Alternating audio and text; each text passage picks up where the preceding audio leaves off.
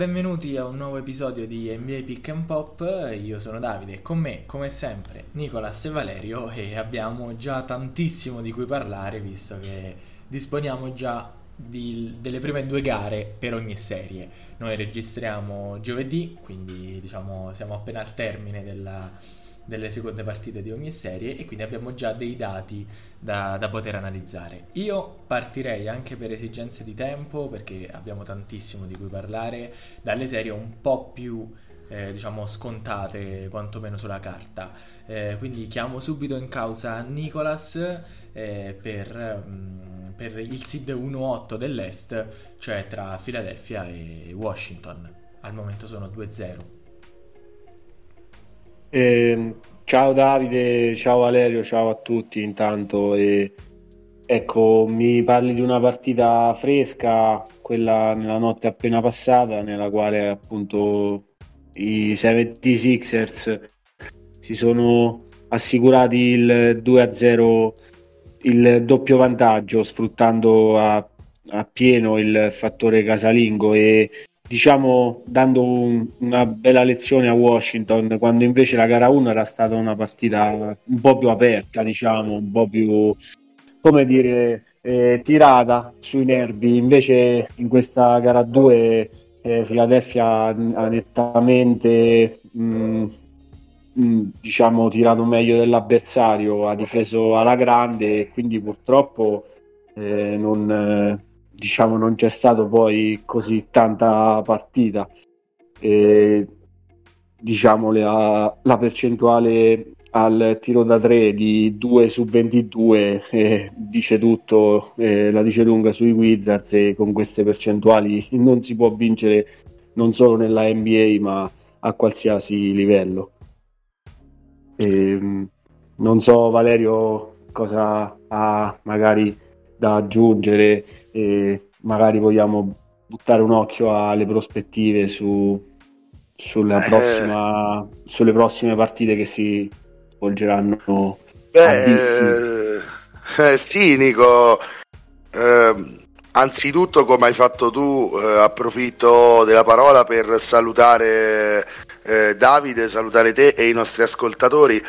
Puntata ricchissima quindi andiamo rapidi rapidi su queste serie eh, Nico, eh, alla fine basta, secondo me passa sempre tutto ehm, in una squadra come Washington dalle mani di Russell Westbrook, eh, Nico. E gara 2 ehm, ha diciamo, nel tabellino tutta la sua verità, il 20% al tiro eh, in 30 minuti per Russell eh, è, è, è, chiaramente, è chiaramente l'enne, diciamo l'ennesima, sono molto, dispi- sono molto dispiaciuto di dirlo, però è l'ennesima partita diciamo, importante steccata da Russ, però eh, d'altronde è proprio tutta la squadra che, che, sta, giocando, che sta giocando abbastanza... Mm, che ha giocato gara 2 abbastanza male. Per gara 1 sono d'accordo con te.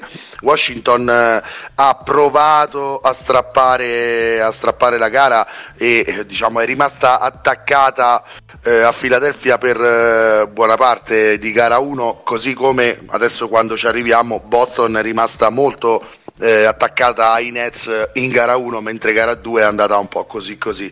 Eh, per gara 1 sottolineo però che eh, i 37 punti di Tobias Harris fanno capire come quello che dicevamo già da metà stagione, e cioè che Harris sia il secondo e non il terzo violino di questa squadra, forse, eh, forse non era così lontano dalla realtà, è un uomo assolutamente decisivo eh, negli schemi di coach eh, Doc Rivers che l'ha rivitalizzato, eh, d'altronde l'aveva fatto esplodere ai Clippers Doc, quindi evidentemente sa come trattare il ragazzo.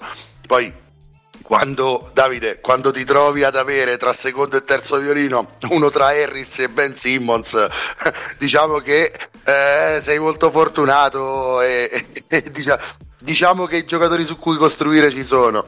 E, mi sembra Nico, tu avessi detto eh, nella puntata in cui presentavamo la serie, cioè giovedì, ehm, sabato scorso, eh, che le due partite veramente interessanti che sarebbero state da guardare erano quelle a DC, eh, le due in casa di Washington, gara 3 e gara 4. Eh, l'impressione però, eh, l'impressione però è, è, che se Washington continua a tirare con queste percentuali da 3, anche in gara 1 pessime, ma in gara 2, 2 su 22 è davvero nullo.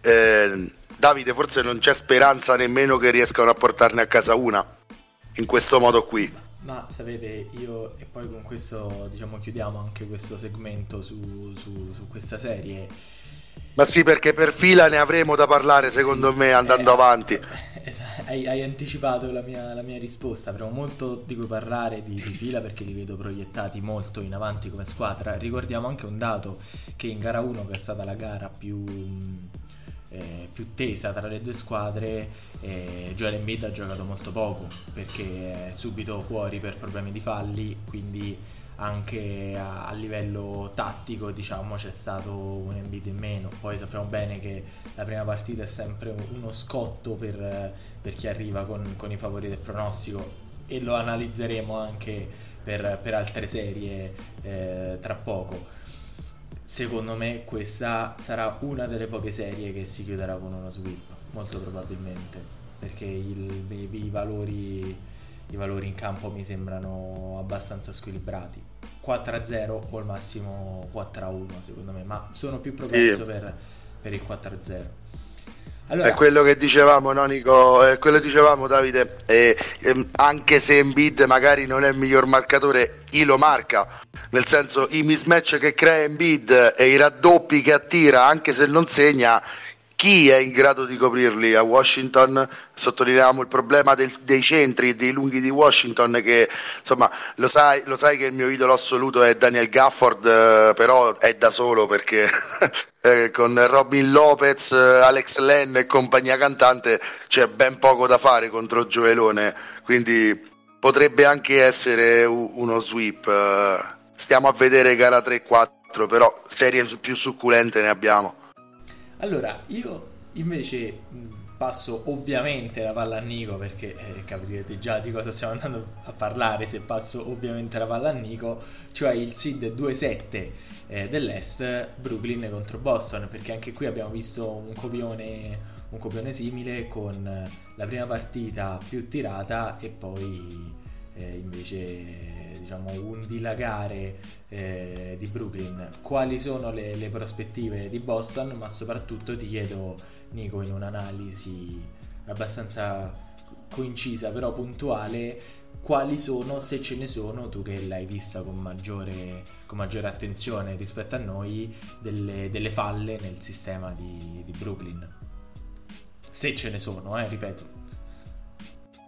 Ma guarda, eh, possiamo dire anche eh, leggermente meno de, di Washington se l'è giocata in gara 1 eh, di questa serie finora si possono salvare Beh, era in vantaggio alla fine del primo tempo, Nico. Sì, o, o eh, sbaglio? Sta, eh, si può salvare solo i primi due quarti di gara 1, visto che oh. eh, poi nel secondo tempo di, della stessa gara 1 i Nets hanno saputo, diciamo, mettere un attimo la quarta e, e distanziare i Celtics che seppur con onore se la sono giocata diciamo fino alla fine. Mentre in gara 2 c'è stato eh, una, una, Brooklyn che è uscita calda dagli spogliatori perché è riuscita subito a mettere più di 20 punti di differenza tra le due squadre e appunto se poi mi fai pensare alla squadra a punti deboli o qualunque cosa sia eh, direi che un punto forte sicuramente è quando si parte per, eh, con più 14 al primo quarto che diventa più 24 andando negli spogliatoi una squadra con quel talento in fiducia è praticamente ingiocabile è ingiocabile sì. Quindi eh, questo però non vuol dire essendo comunque l'NBA eh, la conosciamo tutti. Eh, mi viene da citare eh, Tatum che ha segnato 9 punti in gara 2 e non è che ne abbia fatti mm. tanti di più in gara 1, quindi immagino che domani eh, per la gara 3 che si giocherà al Garden si avrà spero un Tatum, ma ne sono abbastanza certo, un Tatum migliore. Per il resto, ecco, credo che a livello di pronostico come avevamo fatto e più o meno come per Washington contro Philadelphia eh, i Celtics vedo possibile, spero, una vittoria. Però rimane il fatto che Brooklyn sta giocando alla grande e finalmente nel momento più importante dell'anno ha tutte e tre le sue stelle che stanno giocando come sanno e direi che sono abbastanza posizionati meglio dei Celtics per riuscire ad avanzare, quello è poco ma sicuro. Spero i Celtics ritrovino un po' di orgoglio eh, Celtic Pride tornando tra le mura amiche e anche per quei tifosi che avranno la possibilità di essere al palazzo riescano a dare una prestazione da Celtics, eh, poi si può vincere o perdere, ma almeno dare tutto. Tra l'altro ricordiamo che tutte le arene NBA ormai hanno eh, aperto a un numero tra i 15 e i 20 mila fans. Qu- qualche arena ha riaperto anche al, al totale, al completo. E, sì, I protocolli sono molto buoni finora, eh, quelli nelle arene NBA. Eh, chi ha fatto la prima dose di vaccino rimane con le mascherine tutto il tempo e ci sono delle aree per i vaccinati con doppia dose dove si può stare senza mascherina, si può consumare e devo dire che sono ripartiti veramente alla grande. Ieri guardavo la partita tra New York e Atlanta, un'atmosfera meravigliosa al Madison Square Garden e credo che questi playoff siano i playoff dell'atmosfera meravigliosa ovunque perché tutti, ma proprio tutti i tifosi hanno bisogno, eh, hanno una voglia incredibile di tornare eh, a tifare. Um, quindi io credo che il pubblico di Boston ne possa dare una grande spinta e cre- non credo che Tatum eh, rimarrà sui 9 punti per gara 3 e 4.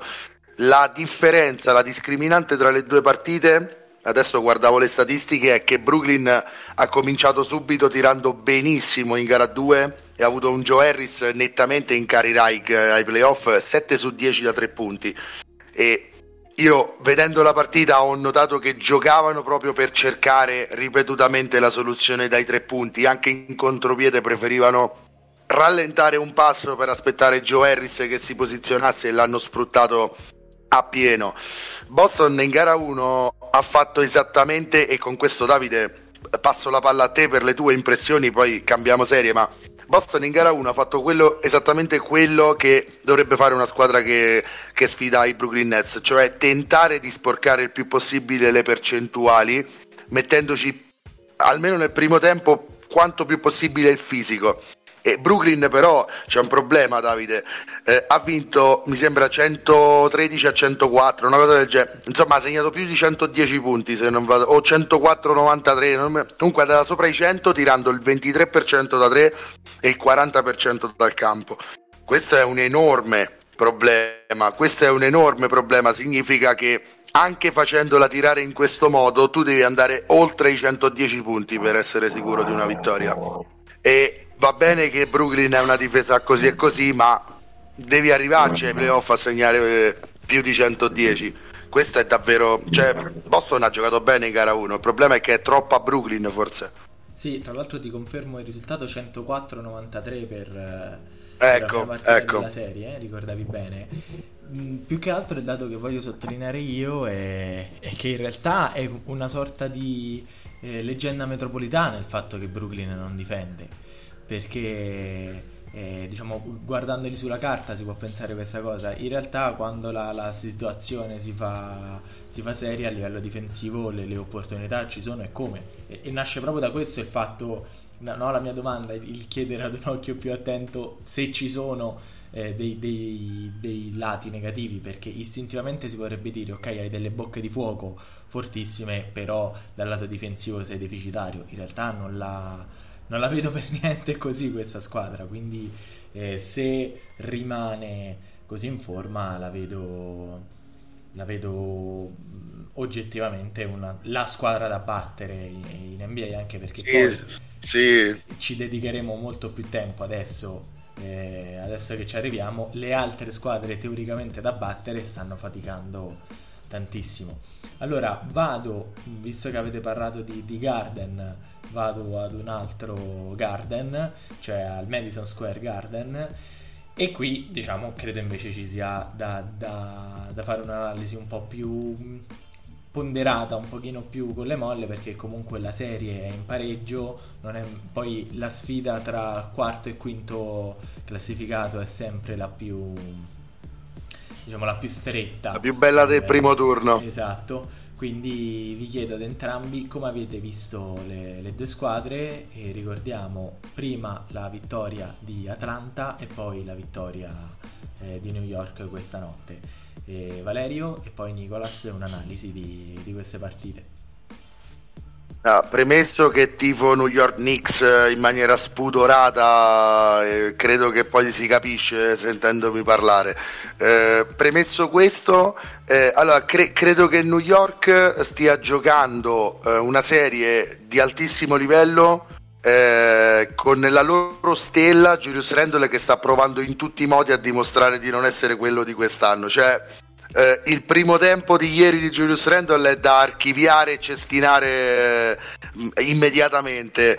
Fortunatamente si è ripreso con un, buon, eh, con un buon secondo tempo, la sua doppia doppia la porta sempre a casa, però non è Julius Randle che sta, che sta performando per questa squadra chi sta performando per questa squadra sono quei giocatori che io ero convinto e sono sempre più convinto sono stati presi da, dalla spazzatura perché ritenuti o bolliti o poco utili e invece a New York eh, sono delle perle che si incastonano perfettamente nel cor di giovani. Alec Burks in gara 1 27 punti. Reggie Bullock ieri, ieri notte tutte le triple importanti. Derrick Rose che ve lo dico a fare eh, quando entra lui a posto di Alfred Payton la partita cam- si capovolge completamente per i Knicks che in difesa sono qualcosa da invidiare. Tibodo, secondo me, dato che abbiamo la certezza che Monty Williams non è il coach dell'anno ancora, quindi rettifico quello che avevo detto un paio di puntate fa, per me Tibodo nettamente il, il coach of the year è, spettacolare vedere giocare i Knicks e come si organizzano in difesa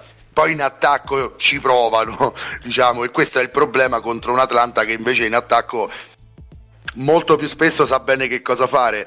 Eh, Trey Young la domina in gara 1 e segna il tiro per la vittoria e zittisce il Garden. Io penso che Nico, qui ti, ti chiamo in causa. Io penso che sia stato un gesto un pochino troppo spavaldo quello di, di Trey Young. Non mi è piaciuto per niente. Que- quella mossa lì al Madison Square Garden è qualcosa che dovresti fare con qualche anno di più sull'anagrafe e, e, e, quindi il giudizio su Trey Young proprio adesso te lo chiedo alla grande perché tu sei old school e queste cose non ci piacciono per niente.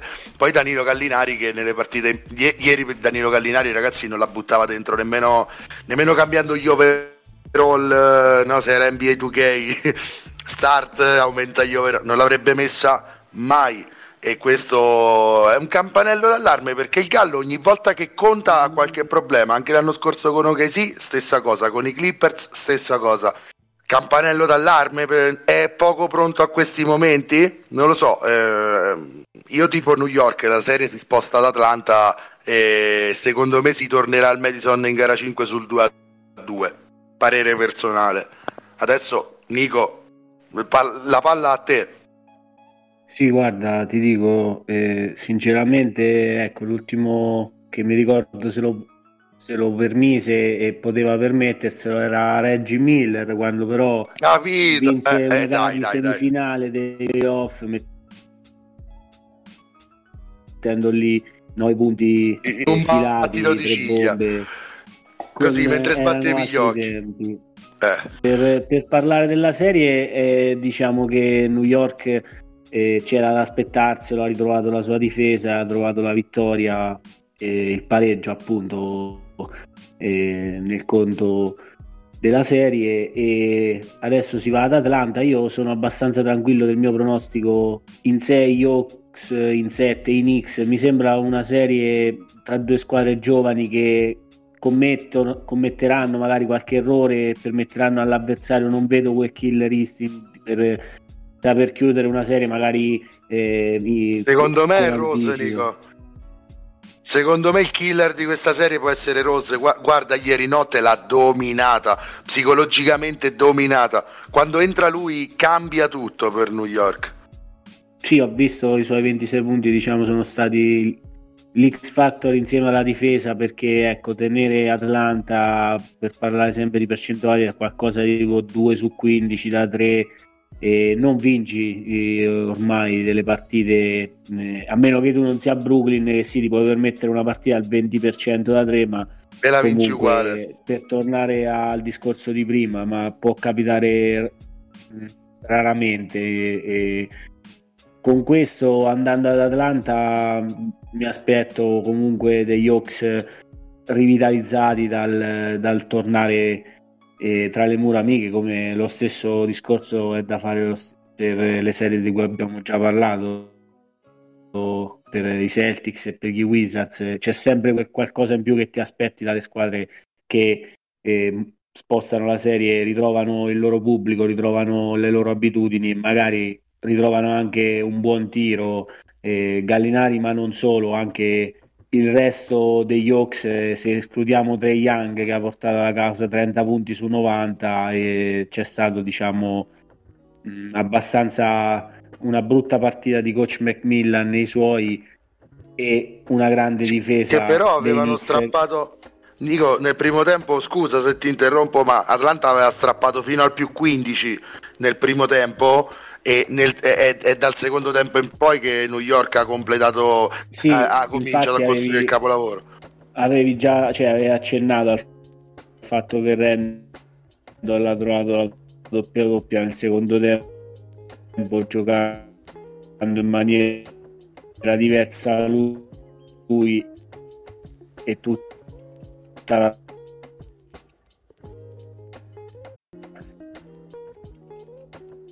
più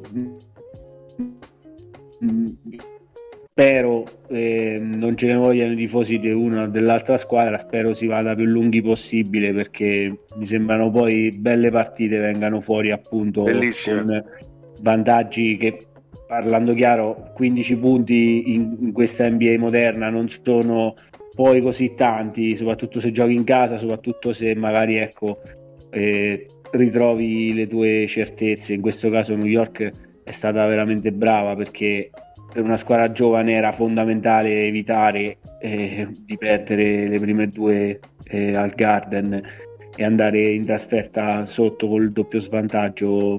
Mettendo la serie in parità, sì, ne riparliamo diciamo a gara 5 come dicevi tu, potrebbe magari restare tutto invariato.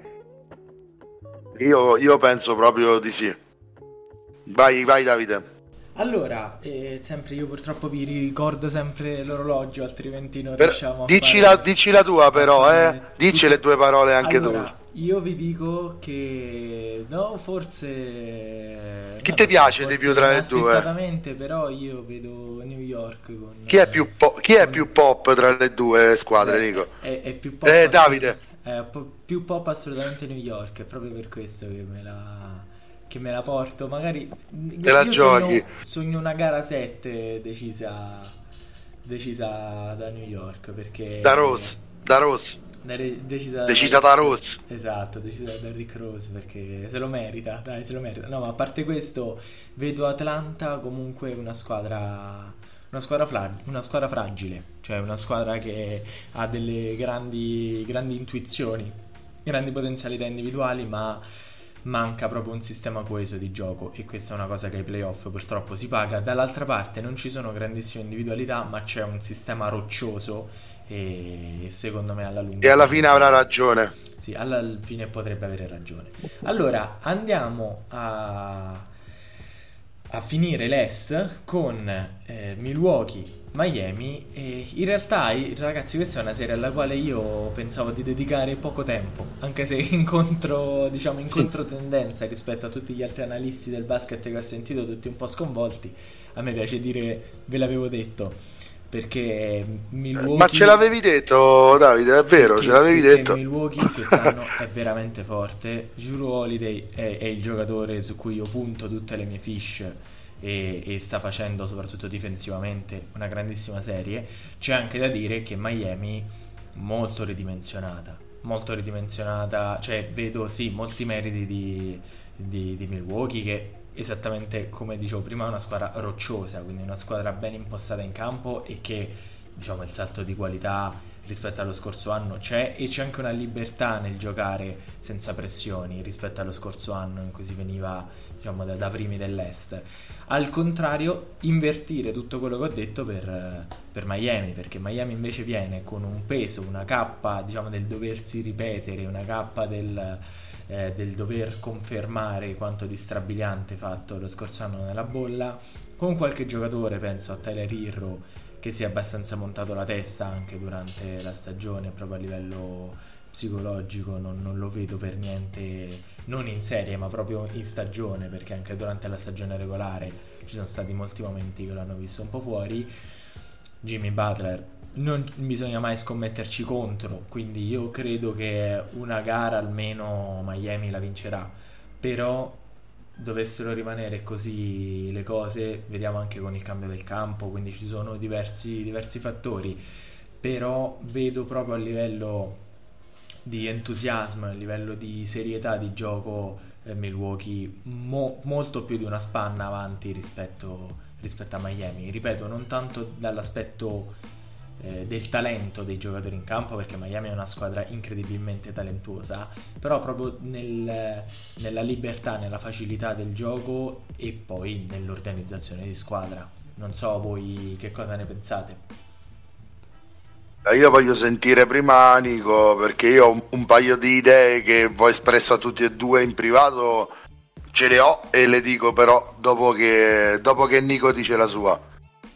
Guarda io e avevo detto in, chi- in, chiusura di puntata, guardando la prima partita, che Gianni era abbastanza col dente avvelenato e lui e non solo, tutta Milwaukee non, non c'è stata. Eh, l'anno scorso è stata una pesante sconfitta e questo ha portato, eh, direi, a una bella gara 1, bellissima gara 1, una delle più belle partite da questo inizio di playoff e a una gara 2 invece stile eh, gara 2 di Celtics Nets con una squadra che è partita al doppio dell'altra facendo in questo caso Milwaukee sempre canestro da tre punti con uno di quei comprimari che nei playoff però ti decidono le partite. Parliamo di Brian Forbes scuola San Antonio.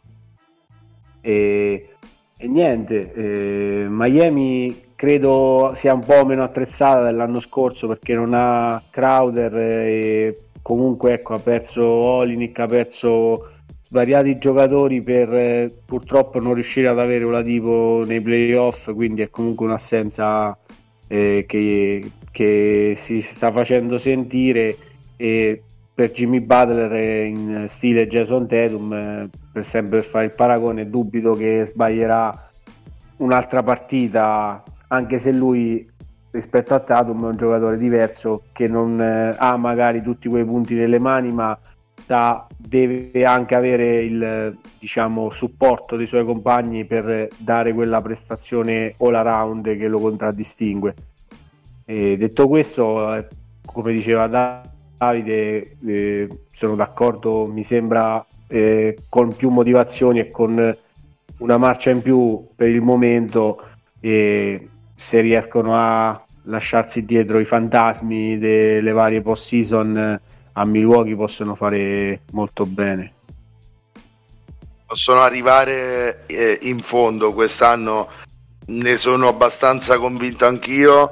Mi sto convincendo Davide che Milwaukee sia davvero la squadra che può mettere lo stop ai Nets perché quest'anno raga Milwaukee ha davvero tre stelle.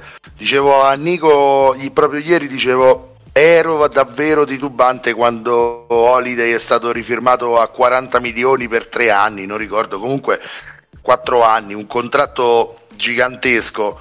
Eh, però il peso che sta avendo Drew eh, in questa serie eh, credo, che sarà il, eh, credo che sarà la differenza tra i Milwaukee Bucks degli ultimi due anni e i Milwaukee Bucks di quest'anno. Una cosa che ho notato in gara 1, per esempio, una gara dove comunque si è punto a punto e tu hai bisogno di non fare errori, soprattutto quando si va in contropiede e bisogna andare a segno. Ho visto che Holiday si è trovato spesso in contropiede in gara 1 e in 4-5 occasioni è andato sicurissimo per i due facili facili. Bledsoe l'anno scorso preferiva soluzioni diverse e diciamo che non andava sempre proprio a segno il pallone. Con Drew Holiday è una cassaforte in questo caso. La transizione è assicurata. Oltretutto non hai Giannis che la porta, ma hai Giannis sulle linee, sulle linee di passaggio, quindi ti sfonda il canestro ad ogni, ad ogni occasione prossima. In più, se vogliamo capire Gianni c'è il playmaker Davide quest'anno eh, certo. c'è il playmaker non è Giannis il playmaker e cambia tutto eh, non si pa- Giannis non parte più dalla punta eh, cercando di penetrare con, con eh, l'area che si chiude e collassa intorno a lui, ma l'opportunità di eh, un playmaking più che secondario, diciamo anche primario rispetto a lui quasi. Eh, che gli dà l'opportunità di giocare off ball e lì diventa davvero pericolosa. In più, eh, aggiungerei un tema tattico che cambia secondo me le carte in tavola. Trevor Arisa sarebbe il giocatore nella mentalità di Spolstra che doveva andare a sostituire Crowder anche nella marcatura di Gianni Santetocumpo e in realtà se parliamo di Cazzimma eh, per dire alla napoletana ci starebbe anche. Trevor Arizza è quella razza di giocatore. È come Iguodala ti dà sempre la marcia in più anche a 40 anni il problema è che Arizza non è Crowder come fisico, perché secondo me gli deve qualche chilo, eh, è più alto Arizza, però eh, gli deve qualche chilo in proporzione secondo me. E, e, essendo così esile non lo tiene in marcatura né in post né sul primo passo.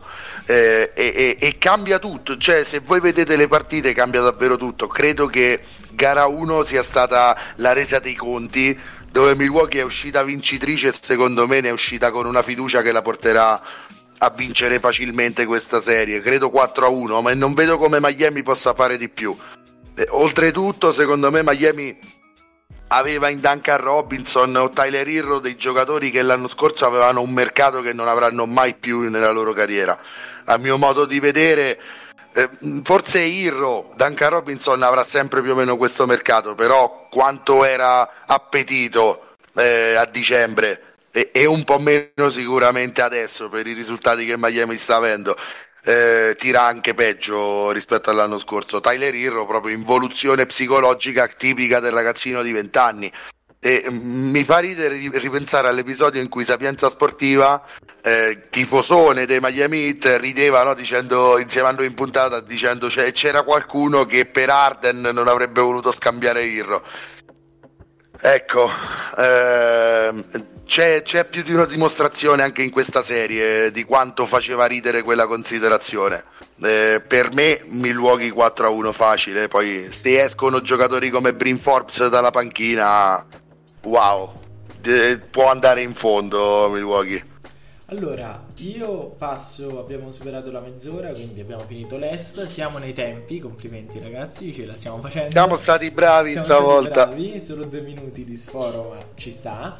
E, um, passiamo ad ovest e io passo subito la palla a Nico, questa partita fresca fresca, è proprio l'ultima che ho, che ho recuperato, che ho finito di vedere, e, e, cioè tra i Jets e i Grizzlies. Prima partita, eh, diciamo l'hanno strappata eh, i Grizzlies, ricordiamo che mancava... Eh, mancava Donovan Mitchell per, per i Jets i Grizzlies venivano da diciamo un, avevano già l'agonismo che gli scorreva nelle, nelle vene eh, visto, vista l'esperienza del play-in eh, Portland, Portland Lakers dell'anno scorso raga? Esatto. Ve lo ricordate? Es- esatto stavo, stavo per fare lo stesso identico paragone. Secondo me però voglio sentire anche Nico e poi Valerio ehm, questa è una serie che finisce 4-1 cioè se, da come ho visto gara 2 i Jazz eh, hanno, hanno, totalmente il controllo tattico della, e, e tecnico della, della serie Sì, guarda, io Davide ti dico, cioè, Spider, Donovan Mitchell is back eh, con 25 punti in 25 minuti, una prestazione che ha dato anche fiducia a tutto il resto della squadra che nonostante un Jamorant direi ispirato, autore di 47 punti, eh, però mh, non c'è stato niente da fare. Gli Utah Jets sono tornati a giocare quella pallacanestro che quest'anno li contrasta li contraddistingue.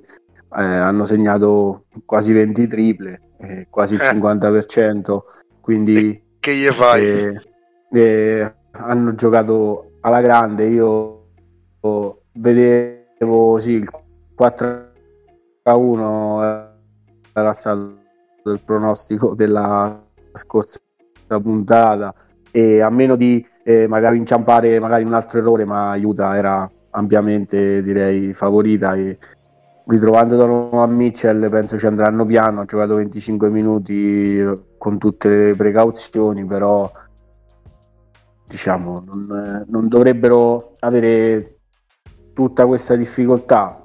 Dicendo però e passando la palla a Valerio che eh, lo dicevamo anche tra noi eh, quando va a giocare a Memphis comunque l'atmosfera cambia e una squadra come i Grizzlies che è sull'onda dell'entusiasmo con tanti giovani e mh, ritrova le, le sicurezze per tutte le squadre anche questo è il bello delle serie di playoff dello spostarsi da un eh, posto all'altro da una situazione all'altra e, e ecco quindi vediamo mh, per la prossima eh, gara 3 ma rimango sul 4 a 1 anch'io eh, rispetto a, alla serie. Comunque il passaggio di Utah non, non mi sembra in dubbio.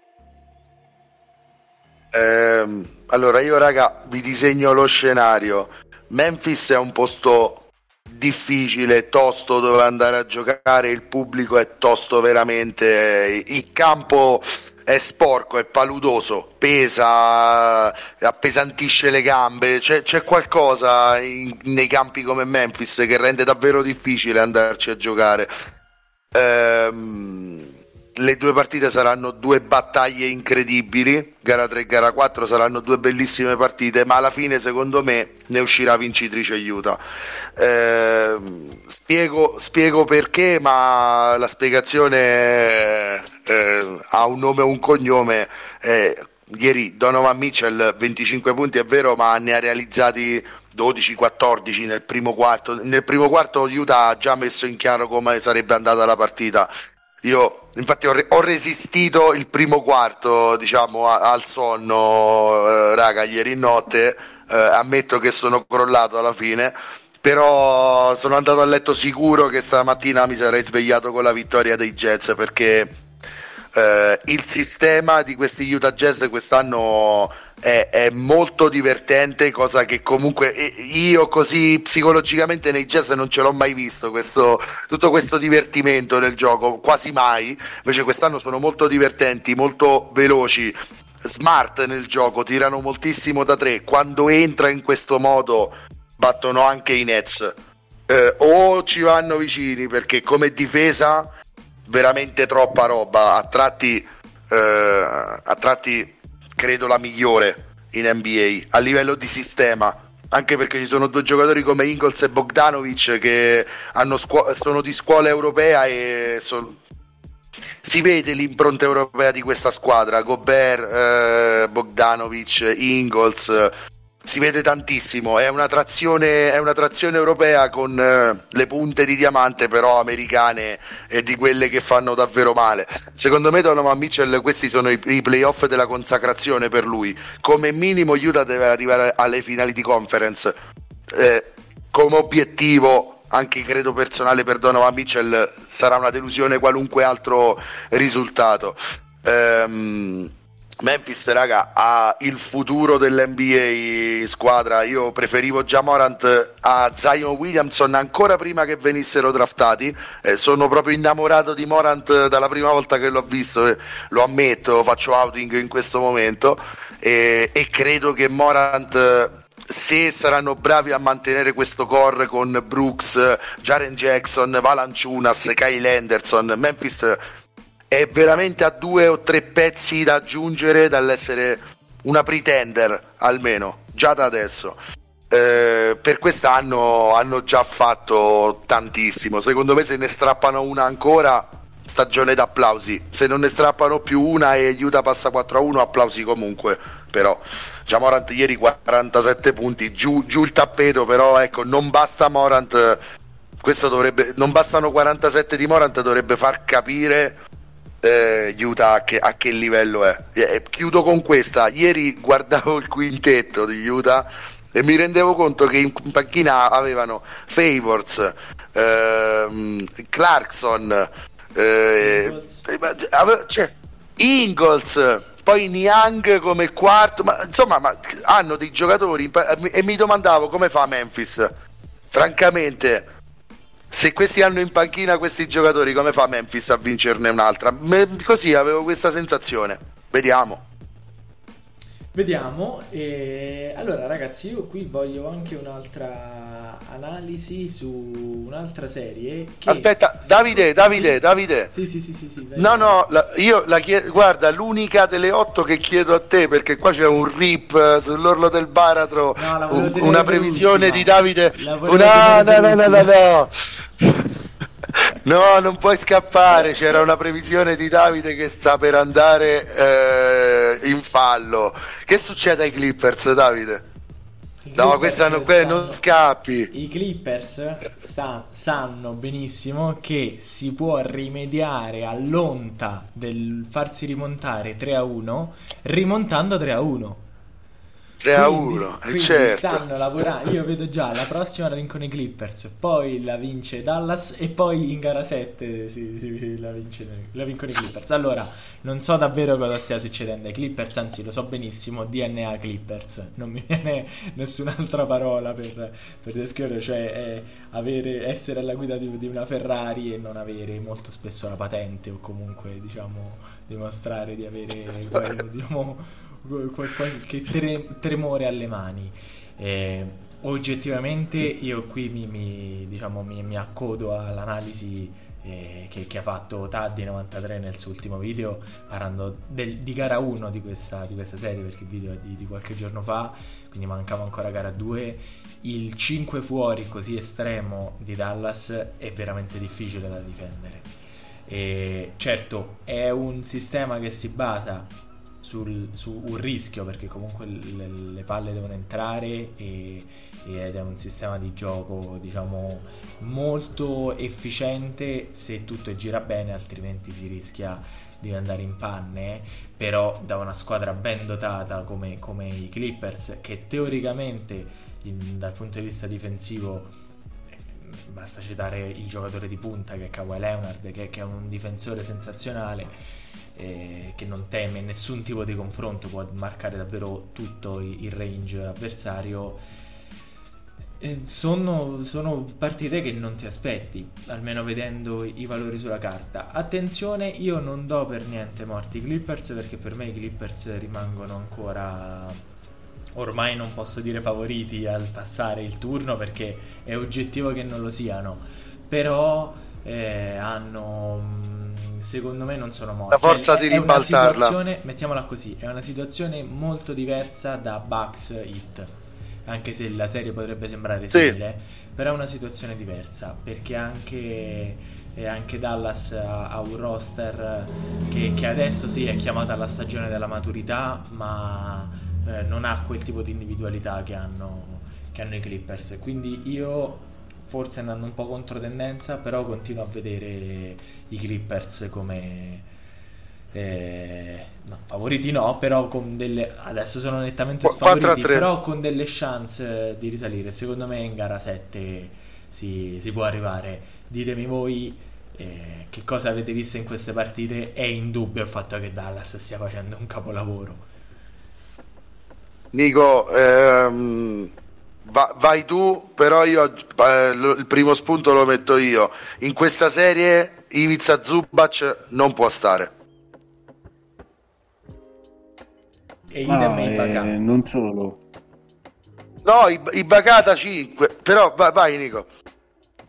Sì, no, ehm, non è quello, direi non solo, eh, non è solamente questo il problema dei Clippers, è anche... No, no la diciamo, ispirazione di Doncic che in due prestazioni eh, nella prima eh, cavalcando anche la gran partita dei compagni e nella seconda trascinandoli segnando poi punti importanti eh, sta dimostrando ancora di più un attimo eh, di maturità e di grande talento che, che, lo contraddistingue. Ho visto un numero che,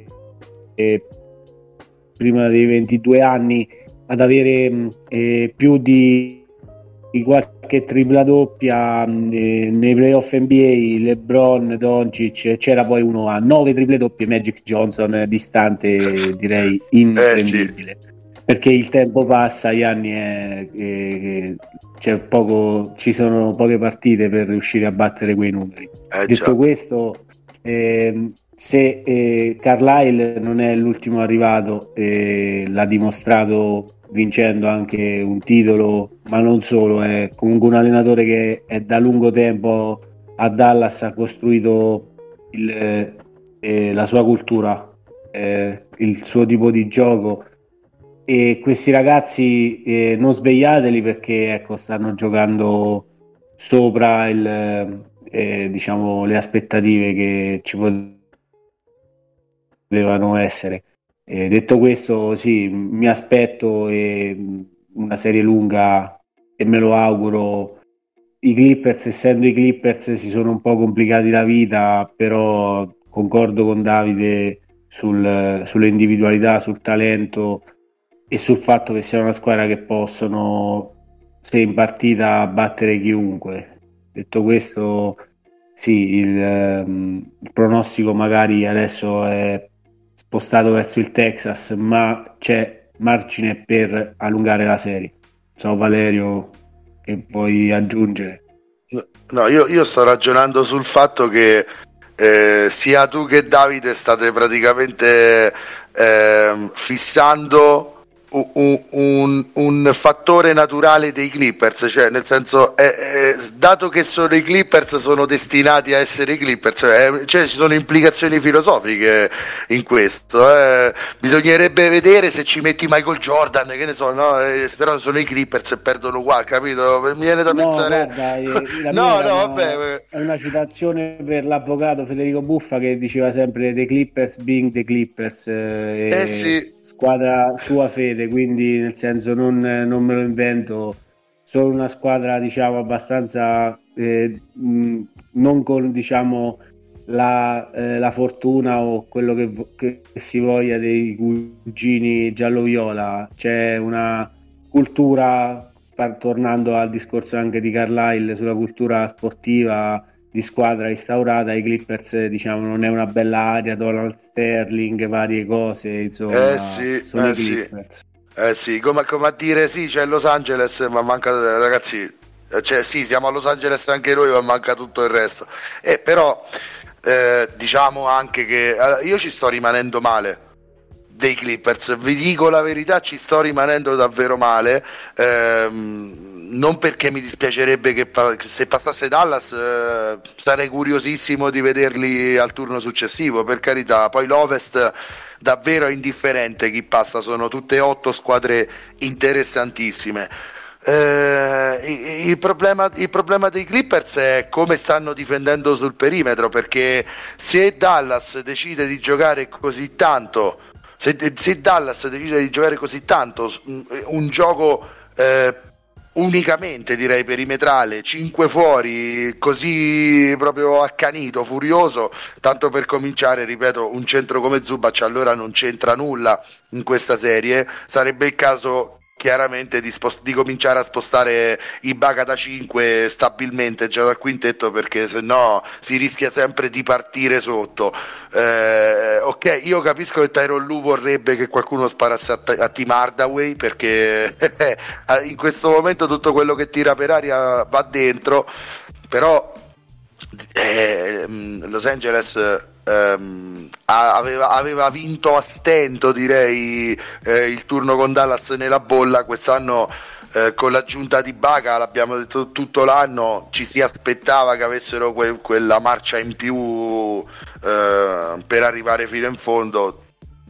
Potrebbe essere che passino i Clippers però se se già è questa la premessa, è l'unica squadra che mi viene da dire se queste sono le premesse non la vedo tanto, tanto bene eh, per arrivare fino in fondo. Kawhi Leonard e Paul George, eh, finché vuoi, però poi se, se ne prendi 130 eh, è, inutile, è inutile Kawhi Leonard e Paul George devono de, de, mi aspettavo molta ma molta più difesa da una squadra così francamente mi aspettavo molta molta più efficacia sul perimetro in difesa. E finora non è arrivato niente di tutto ciò. Poi vabbè Luca Doncic ragazzi sta giocando un basket celestiale che, che gli vuoi dire? Che lo sapete come la penso su Luca Doncic è, che è l'erede di, di, un altro che mi piace tanto.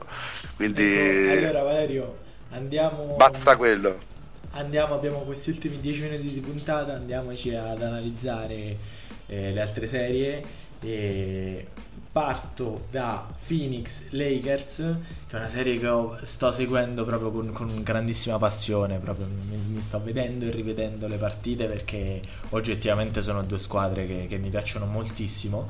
Eh, allora, gara 1, eh, Phoenix la vince meritatamente. Io ho visto un po' lo stesso LeBron imbalsamato del play-in, cioè lo stesso LeBron ancora ancora in fase di recupero, ancora in fase di riscaldamento, solo 18 punti per lui nella, nella prima gara, eh, Phoenix che giocava in casa sulle ali dell'entusiasmo, una squadra tatticamente messa in campo molto bene, Chris Paul non ve lo devo raccontare io chi è Chris Paul e, e soprattutto, eh, ripeto, uno dei miei giocatori preferiti in assoluto che è un fattore, tu prima lo, lo, hai citato in assenza, cioè Crowder che invece è proprio quel tipo di giocatore che contro eh, può, può, può, prendere, può incollarsi o a LeBron o boh, in alcuni casi anche Anthony Davis no? o addirittura Drummond.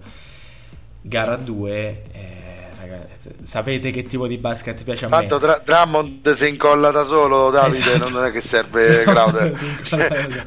non c'è che, problema. Sapete che tipo di gioco piace a me? Vedere i lunghi che svettano così, quel tipo di, di, di, di, giocatori, così, un quintetto così alto nel momento clutch della partita per i Lakers e soprattutto un LeBron che si è svegliato, un Anthony Davis che dopo una prestazione oserei dire anche un po' sotto il mediocre di gara 1 invece ha deciso di, di rullare eh, l'avversario il valore poi bruto il valore puro eh, di, di, livello tra le due squadre è venuto fuori. È una serie che io mi aspetto lunga, non è per niente scontata, anche perché i Lakers hanno questa forse un pochino a forza di stare vicino ai Clippers a, diciamo, a, a dover condividere mm. il palazzetto un pochino quest'anno li vedo sulla via dell'Arachiri un pochino da soli a volte, però già da gara 2 io ho visto perché i Lakers sono, sono, i campioni in carica e perché stanno difendendo questo titolo.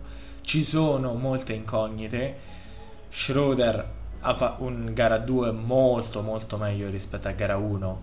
Eh, Harrell non lo sto vedendo per niente inserito nel ma è, Arrel uscirà presto? Sì a parte un, aver dalle rotazioni un avversario c'è stato un momento in cui tipo per difendere Alex Caruso tipo, ha, ha sfondato come un, una locomotiva in movimento. Eh, Beh, pe- su, su, que- su quello è ancora di primo livello. Sì esatto. E, quindi diciamo le incognite ci sono. I Lakers in questo momento non li vedo favoriti in modo assoluto per, diciamo, per, per difendere l'anello.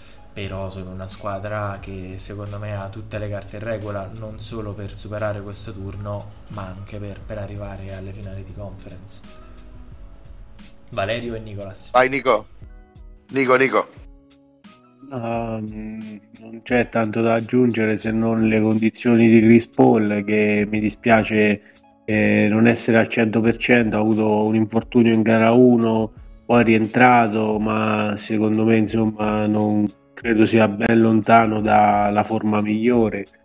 E direi Anthony Davis su tutti ha vinto secondo me e, e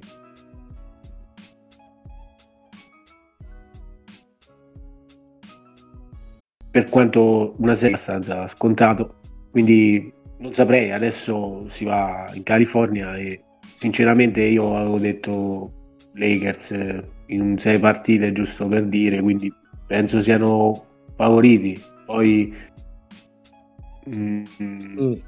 spero di sbagliarmi.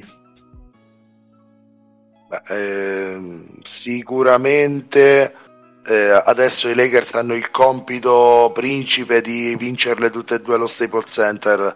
Eh, altrimenti la, la, cosa del Lakers in 6 che dice Nico diventa più difficile. Quindi Phoenix sicuramente punta eh, ad andare a Los Angeles e strapparne almeno una.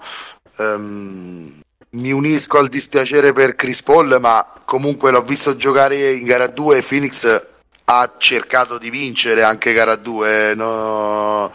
con, con, un, con, un, buon Chris Paul in ogni caso spero che possa recuperare al 100% non mi sono informato pienamente su, sul, sull'entità eh, dell'infortunio però lo vediamo in campo e a noi intanto quello basta. Eh, Anthony Davis di gara 1 Anthony Davis di gara 2 um, Anthony Davis di gara 1, quello che ritorniamo a Taddi Davide e alle, alle sue buone analisi eh, è quel giocatore che come abbiamo visto anche praticamente per tre quarti del play-in con Gold State gioca da spot up shooter, si mette sulla media, eh, sta lì sul, sul, um, sul, piede perno, fa due giri, una viratina, il tiro dalla media. Ecco, Anthony Davis in questo modo diventa un giocatore sopraffino perché ha una mano educata, per quello che volete, ma marcabile. Asso- assolutamente marcabile anche se poi te la mette dentro magari qualche volta in maniere spettacolari. Quando Anthony Davis si butta dentro e vuole il ferro e gioca da, da Anthony Davis, da come dovrebbe giocare uno con, que, uno con quel fisico e quell'agilità, 18 su 21 ai liberi, Lakers sempre a più 10, abbastanza sicuri della vittoria in gara 2 e, e, e, serie che svolta psicologicamente in maniera completa. Drummond può stare in questa serie se parliamo di minuti, eh, i primi minuti eh, del primo quarto o quei minuti dove Anthony Davis non è in campo. Perché se Anthony Davis è in campo, per me dovrebbe giocare da 5 e giocare in questo modo. Secondo me i Lakers anche da settimi hanno trovato l'anno scorso quel, quando, quando hanno cambiato idea e, hanno, e, e Vogel ha cominciato a, a, far giocare Anthony Davis da 5 è, cambia, è cambiato tutto. È cambiato tutto e i Lakers sono diventati quasi in maniera automatica dei favori anche se lo erano già ancora di più lo sono diventati. E qui questa gara 2 lo dimostra per l'ennesima volta. I Lakers hanno un solo modo per arrivare fino in fondo e non è giocare col doppio lungo eh, almeno nei momenti importanti. Eh, LeBron James eh, ha fatto una schiacciata, ragazzi, che sembrava quella del 2016 alle finals eh, su, sull'alzata di J.R. Smith eh, o di Irving, non ricordo, uguale a 36 anni e mezzo. È l'ennesima dimostrazione di che stato atletico abbia quest'uomo. Però adesso, una volta tanto, do ragione a Nico. Questi sono i playoff in cui Anthony Davis deve diventare il primo violino di questa squadra e, e può farlo. Deve, devono essere quei, quei playoff in cui se i Lakers vincono, Anthony Davis è l'MVP delle finals, non LeBron James. E, e gara 2 gara 2 ci ha dato un, un, un, un buon, buon una buona sensazione di questo. Gara 1 invece Davide, e così rimbalzo a te per la, l'ultima serie, però ga, gara 1 invece ci ha fatto vedere secondo me il peggiore degli Anthony Davis, cioè quello, quello che non deve fare Anthony Davis eh, quando è in campo. Sì. Eh, in questi momenti io, importanti. Io aggiungo un'altra analisi e questo non me lo toglie proprio nessuno dalla testa, lo sapete, e mi dispiace per il povero Schroeder, però è lui diciamo un po' sulla graticola in questo giudizio, la palla la deve portare LeBron James. Lo scorso anno i Lakers hanno, cioè, hanno vinto il titolo con LeBron James titolare in posizione di playmaker, quindi era lui che cominciava eh, l'azione. Adesso quando LeBron torna a giocare ala L'azione è meno fluida rispetto invece un asse, LeBron che porta palla e Anthony Davis e quando si gioca tra, tra questi due. Non, non, non, trovo davvero nessuno in questa NBA in grado di, di di difenderli. Ancora, ancora, eh, nessuno, ancora, esatto. ancora nessuno. Teoricamente sulla carta, perché io ci batto sempre su questo punto, teoricamente sulla carta a Los Angeles ce ne sono altri due che potrebbero, però in realtà secondo me non si incontreranno mai quest'anno, quindi... Però per continuare due parallele a, a che non si incontrano mai. Comunque, andiamo, abbiamo davvero gli ultimi 5 minuti, ragazzi, siamo, siamo, agli spiccioli. Ho tenuto questa serie per ultima perché, perché è totalmente irrazionale, non so come, non so come parlarne. E, e parliamo ovviamente di Denver Nuggets contro Portland, sono due squadre che a me fanno, fanno impazzire. Per, per come giocano, io non sto vedendo il minimo accenno tattico sto vedendo delle, degli attacchi sensazionali, sto vedendo delle difese molto rivedibili. Quella di, che quella di Portland fosse una difesa inesistente lo sapevamo già, anche quella dei, dei Nuggets ha diciamo, le, le sue lacune a volte. Secondo me questa è una gara che deve arrivare a gara 7 per lo, per lo spettacolo de, dell'NBA perché ci sono dei valori in campo che sono, sono, davvero stupendi. C'è Lillard che anche quando perde continua a mettere su del, dei numeri e delle prestazioni uniche. Alla fine, secondo me, la, la spunteranno i Nuggets perché sono squadra più, più organizzata, sono squadra più forte, pur con, con l'assenza di Jamal Murray. Però questa questo diciamo rischia di essere la serie più divertente e caotica in assoluto del, del primo turno. Dico Nuggets in 7?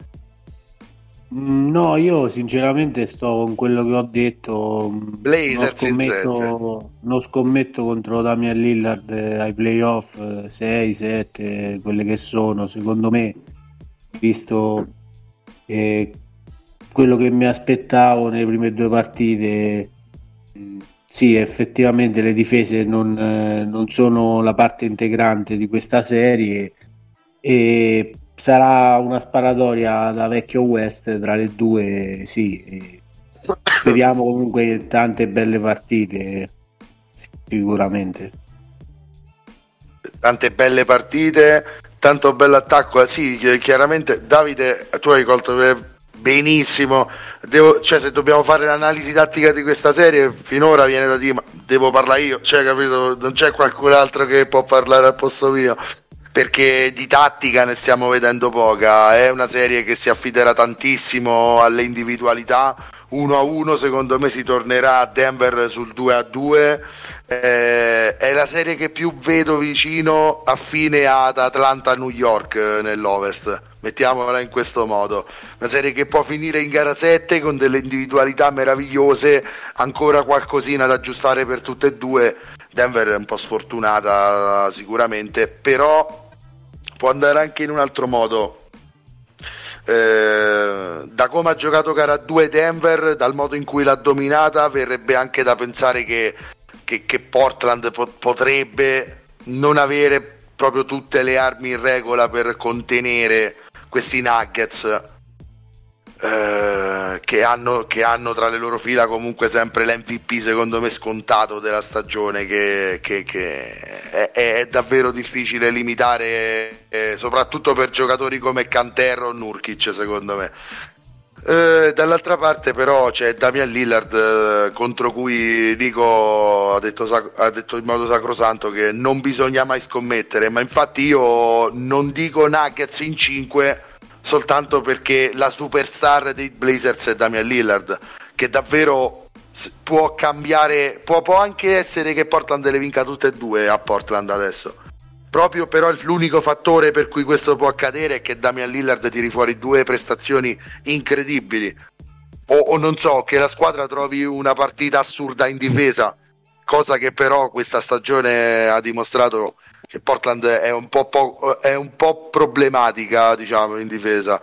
Per cercare di portare a casa la partita deve sempre metterne 120 in maniera da assicurarsi di andare sopra l'avversario eh, ai playoff diventa rischioso questo. Allora, se devo scegliere una squadra che è in grado di adattarsi meglio a una situazione a basso punteggio, forse Denver.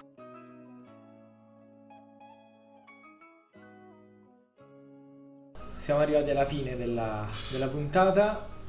Siamo stati nei tempi, quindi ci facciamo sì, ci siamo stati? Sì, 5 minuti di troppo, ma siamo stati nei tempi. Mm. Proviamo ovviamente a darvi un, un, prodotto che sia approfondito, ma comunque di facile ascolto, perché altrimenti dovremmo stare tre ore per, per, ogni, per ogni partita per sviscerare tutto. Ci diamo appuntamento a giovedì prossimo, quando di fatto le gare saranno arrivate già teoricamente alla sesta partita, quindi eh, saranno già concluse le seste partite, quindi avremo anche mh, mm, già dei primi verdetti, avremo già dei verdetti. Delle prime squadre che, che, sa, che diciamo, hanno, avranno già conquistato l'accesso alle semifinali. Vedremo anche come si evolveranno le altre serie.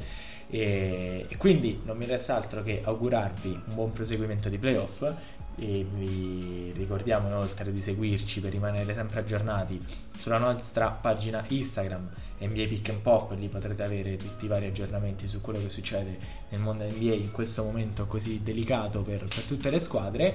Ringrazio Nicolas, ringrazio Valerio e vi do appuntamento quindi a giovedì prossimo, sempre qui su Radio Praxis. Ciao ragazzi! Ciao Nico, ciao Davide, un saluto a voi e un saluto ai nostri ascoltatori. Ciao ragazzi, un saluto a tutti voi, anche ai nostri ascoltatori, alla prossima puntata.